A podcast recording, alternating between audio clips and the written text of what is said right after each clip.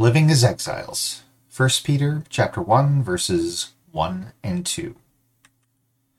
Peter, an apostle of Christ Jesus, to God's elect, exiles, scattered throughout the provinces of Pontus, Galatia, Cappadocia, Asia, and Bithynia, who have been chosen according to the foreknowledge of God the Father, through the sanctifying work of the Spirit to be obedient to Jesus Christ and sprinkled with his blood.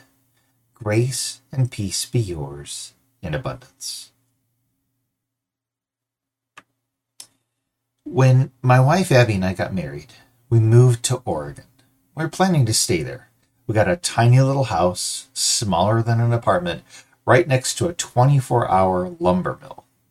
The backyard, like everything in Oregon, was completely eaten up by blackberry bushes. I'd love to have one now, but they're a nuisance in Oregon. They're like poison ivy, you can't ever really get rid of them. After a year of carefully clearing the brush and loading it on top of a rack I built for a little compact car, it took me another 20 years before I finally got a truck. But after it was all cleared out, we planted a little one foot high apple tree and a peach tree to go with it. But before it got old enough to bear fruit, Abby got pregnant with our first daughter and we moved back to Missouri. We got a house in Excelsior Springs and we planted an apple and a peach tree. And the year we moved out of the city into the countryside, the peach tree had one tiny little hard peach.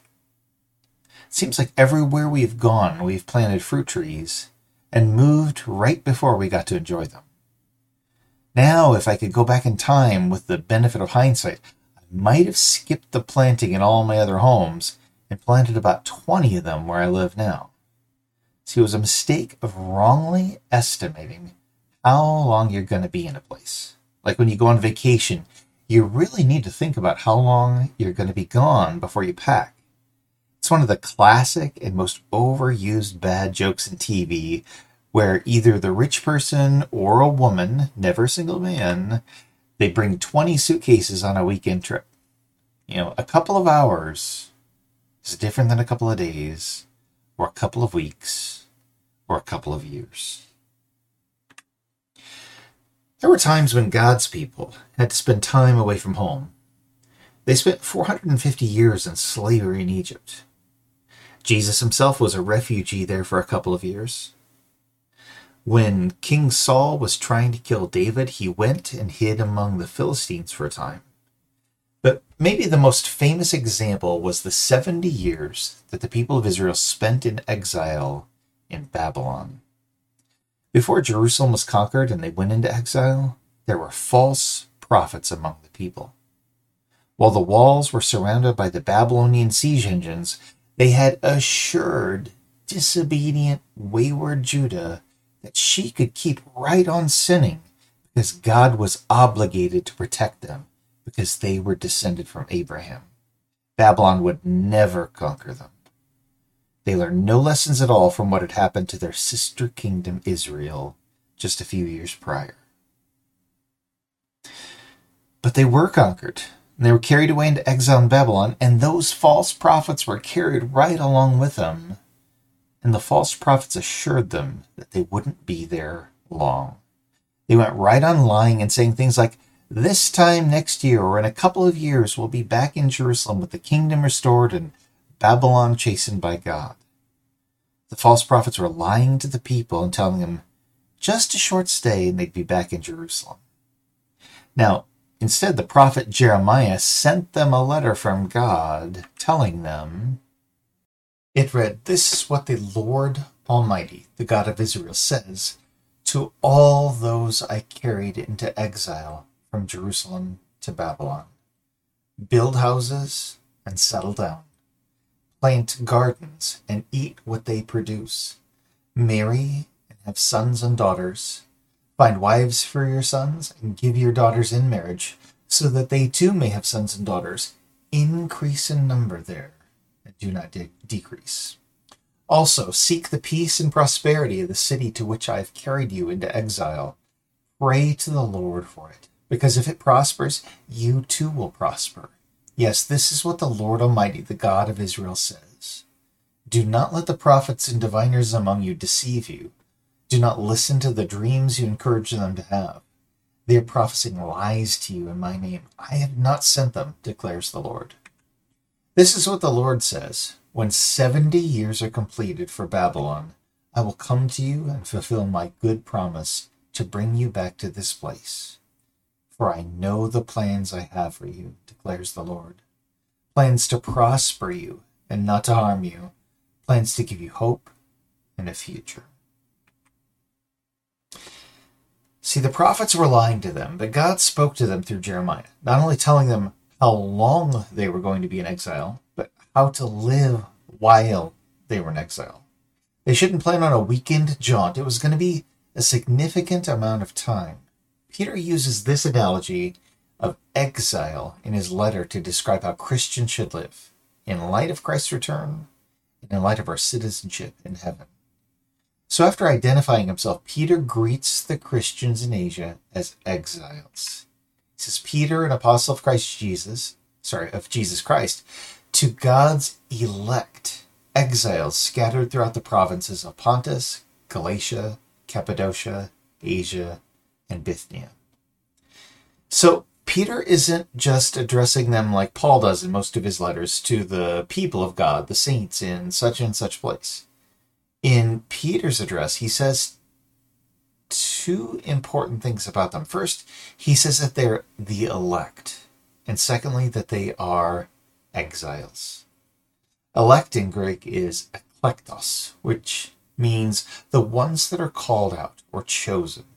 It's one of the many ways that the writers of Scripture refer to believers in the Lord Jesus Christ.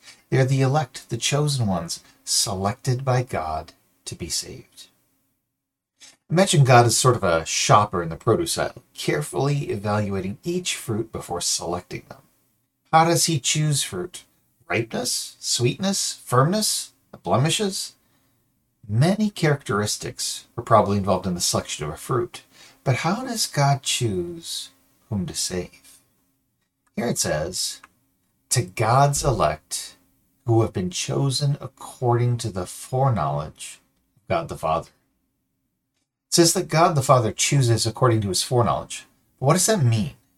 It means that you were chosen to be saved long ago. Before you ever received Jesus as Lord, He had already picked you out to be saved because He knew something about the future. What did He know? How good you would be, how helpful you would be to the kingdom of God. Peter doesn't actually say here, but anytime scripture is unclear in one place, we can often turn to someplace else that speaks on the same issue to receive clarity. So, on what basis is a person saved? The scriptures are universally and abundantly clear that salvation is by grace, it's a free gift of God, and it is through faith in Jesus Christ. As Ephesians 2 8 and 9 says, For it is by grace that you have been saved through faith. And this is not from yourselves, it's the gift of God, not by works, so that no one could boast. So faith, not good works, is the thing that distinguishes the saved from the unsaved. So God didn't foresee how good or helpful you would be or how much you would contribute to the kingdom of God and then decide to save you. No, before you were born, before the world was created, before time itself even existed, God knew that one day you would receive him by faith. You would respond to his overtures and you would accept him as king. So even then, he set in motion a plan that would end in your salvation. And not only your salvation, but your transformation into Christ likeness.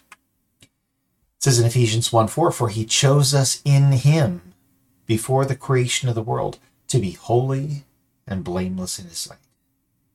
So the next time you struggle with questioning whether God could love a miserable wretch like you, think about this.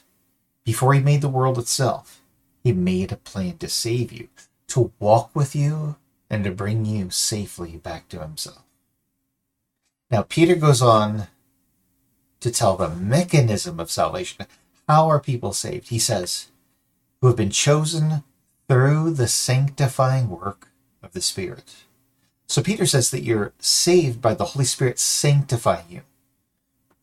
That word sanctifying basically means making something holy.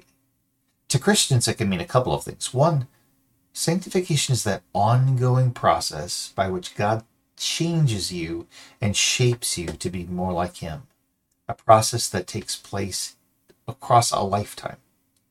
But it has a second meaning. Means to set something aside, separated from everything else for a special purpose. Now, this is the meaning that Peter's getting at here. When God chose you, he set you aside for himself out of all the people in the world for a special purpose. And what is that purpose? Peter says, chosen to be obedient to Jesus Christ and sprinkled with his blood. So we've been called for a life of obedience to Christ the King. That's a fairly straightforward statement, but what, what does he mean by sprinkled with his blood? In the time of the Exodus, when the people traveling through the desert had reached Mount Sinai, God communicated his laws to Moses. In Exodus 24, it reads, starting in verse 4 Moses then wrote down everything that the Lord had said. He got up early the next morning and built an altar at the foot of the mountain and set up 12 stone pillars representing the 12 tribes of Israel. Then he sent young Israelite men and they offered burnt offerings and sacrificed young bulls as fellowship offerings to the Lord. Moses took half of the blood and put it in bowls, and the other half he splashed against the altar. Then he took the book of the covenant and read it to the people. They responded, We will do everything the Lord has said. We will obey. Then Moses took the blood, sprinkled it on the people, and said, This is the blood of the covenant that the Lord has made with you in accordance with all these words. So the sprinkling of the blood of the sacrifice is what marked the people of Israel as set apart, sanctified out of all the nations of the earth. By using this language, Peter is identifying the church as the people of God set apart. You also notice that Peter is identifying the working of the Trinity in your salvation, chosen according to the foreknowledge of God the Father, set apart for holiness by the Holy Spirit, for obedience to Jesus Christ, God the Son. So that's the first thing to understand from this text. Peter is talking about the church, not just the churches in this region of Turkey, but the whole of the church. And that includes you. This church and you isn't just a club. It isn't a social event for Sunday mornings. It isn't just a charitable organization. All of you that are in Christ are a nation, a kingdom, a people set apart for God, chosen by Him. And that sounds lovely, but Peter also says that we're exiles.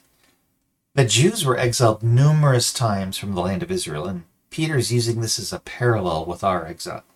Not from one particular land, but from our home, heaven, throughout the entire world. So exile means A, living in a land not your own among foreigners, like Israel did in Egypt or Abraham when he came to live in Canaan. B, it means temporarily abiding in that land for an unknown duration. Although the Israelites sometimes knew how long they were going to live there, or at least they should have, God told Abraham that the Israelites would be slaves in Egypt for 400, 450 years. And through Jeremiah, he told the people that they'd be captive in Babylon for 70 years. But in general, speaking of an exile, especially the Christian exile, Christ was clear that no one knows the day or the hour. No one knows when Christ is returning. No one knows how long our exile will be. So it means A, living in a foreign land, B, temporarily abiding in that land, and C, eventually leaving that land and returning to the true home.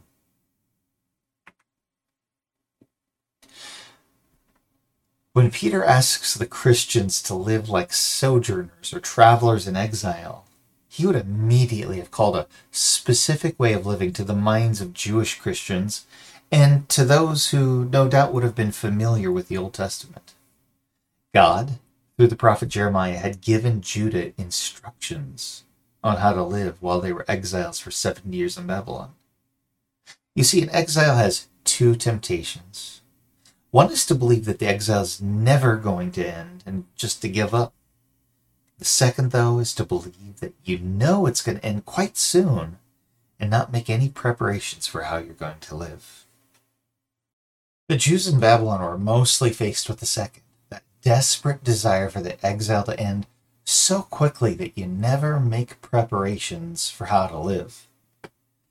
In the early 2000s, there was a radio preacher by the name of Harold Camping. He told his followers that through Bible study and careful calculation, he determined that Jesus would return to earth at 6 p.m. on May 21st, 2011.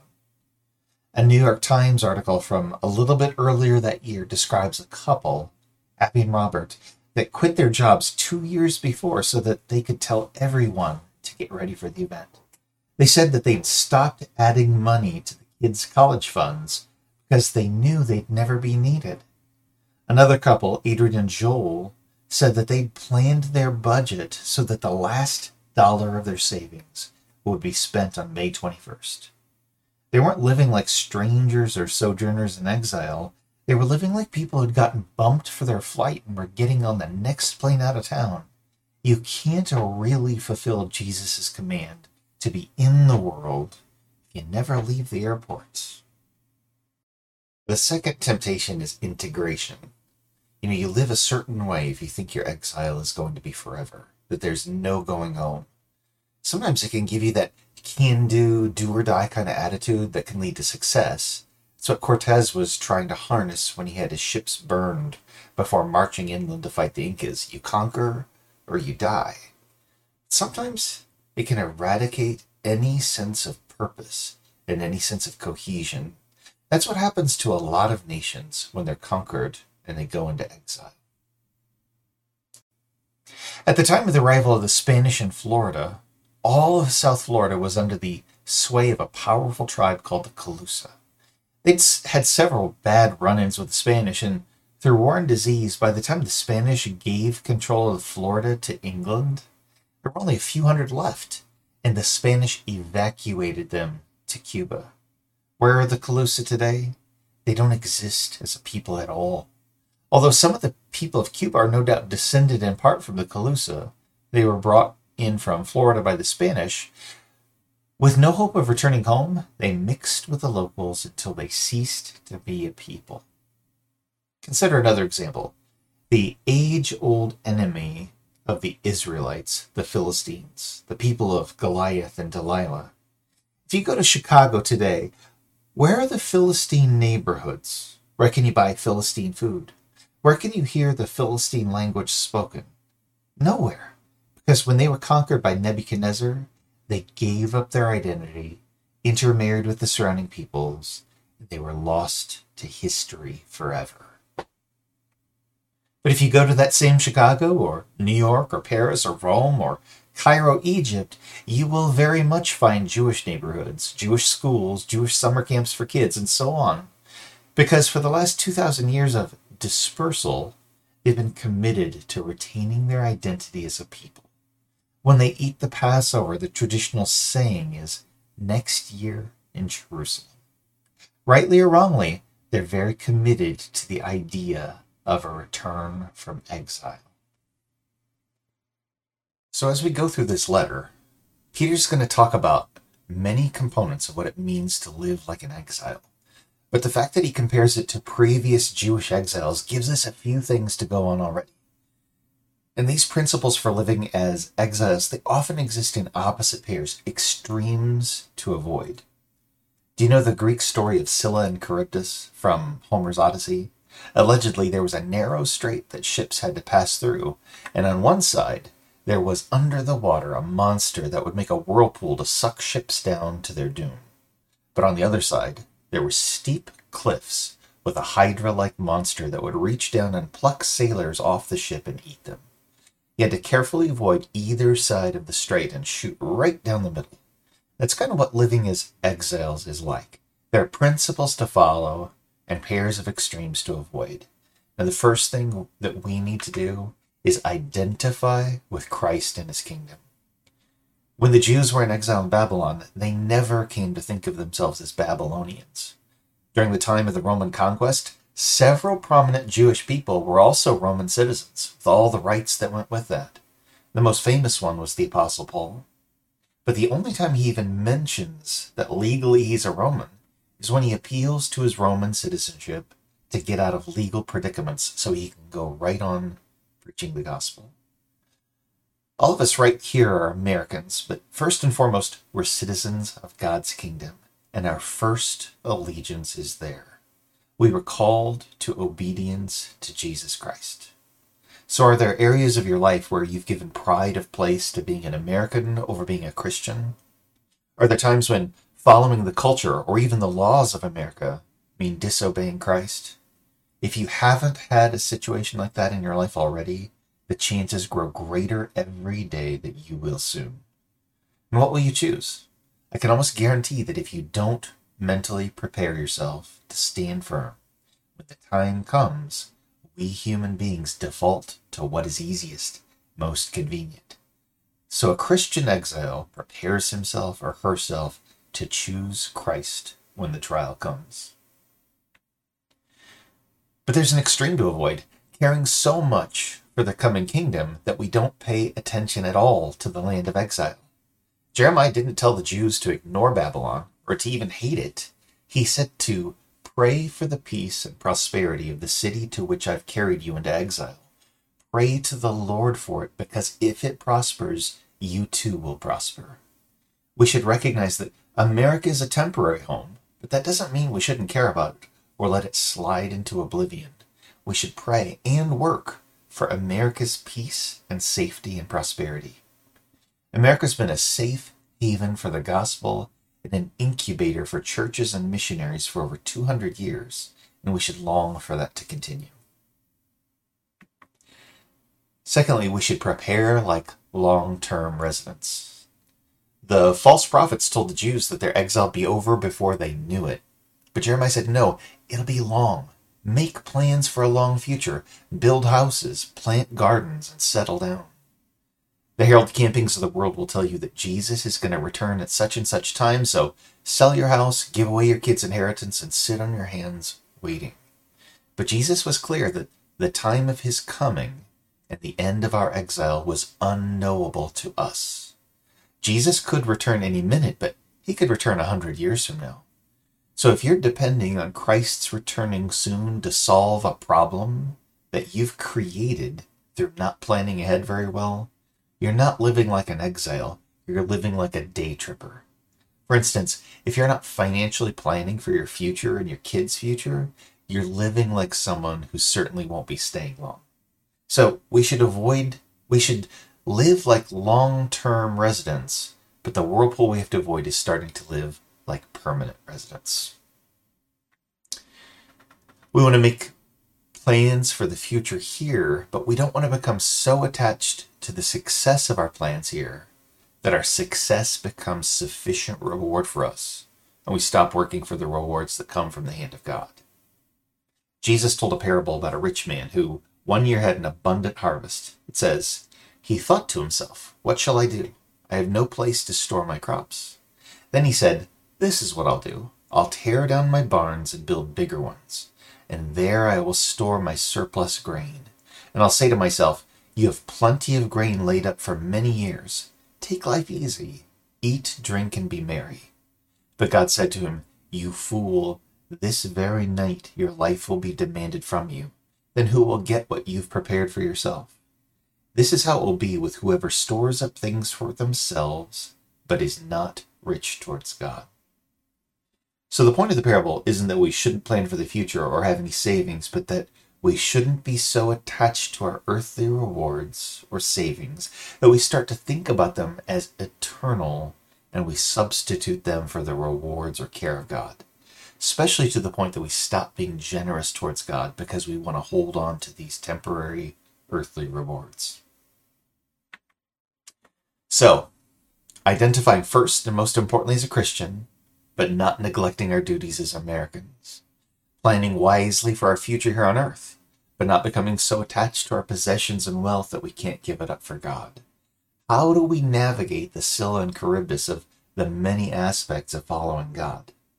Sometimes it seems like it would be nice if God had given maybe an appendix to the Bible, something in the back that you could turn to where could, you could just type in your income and in inflation adjusted dollars, it would tell you exactly how much to give and how much to keep in your savings account so that you weren't being either foolish and neglectful or greedy on the other hand. Maybe the appendix could tell you in any and every situation whether this was the hill to die on where we must refuse to obey the laws or customs to properly serve Christ. It would make some things so much easier, it seems, at times. When I start to think that way, I realize what I'm doing is wishing that in place of a relationship with the living God and the guidance of His Holy Spirit, I had more rules to follow. If I just had a nice list of rules, I wouldn't have to keep coming back to Him again and again for guidance and waiting on Him and His wisdom. But that, as programmers might say, is a feature, not a bug. That's what God wants. He's made it necessary for us to have to come back again and again to the very thing that an exile in this world needs most Christ walking with them. Christ is a fountain of living water. We don't need a list of the properties of water to sustain us. We need to be returning again and again to Him to drink deeply of the water of life. Peter ends the verse Grace and peace be yours in abundance. That abundant grace and peace are an outflow of our communion with the blessed Lord Jesus.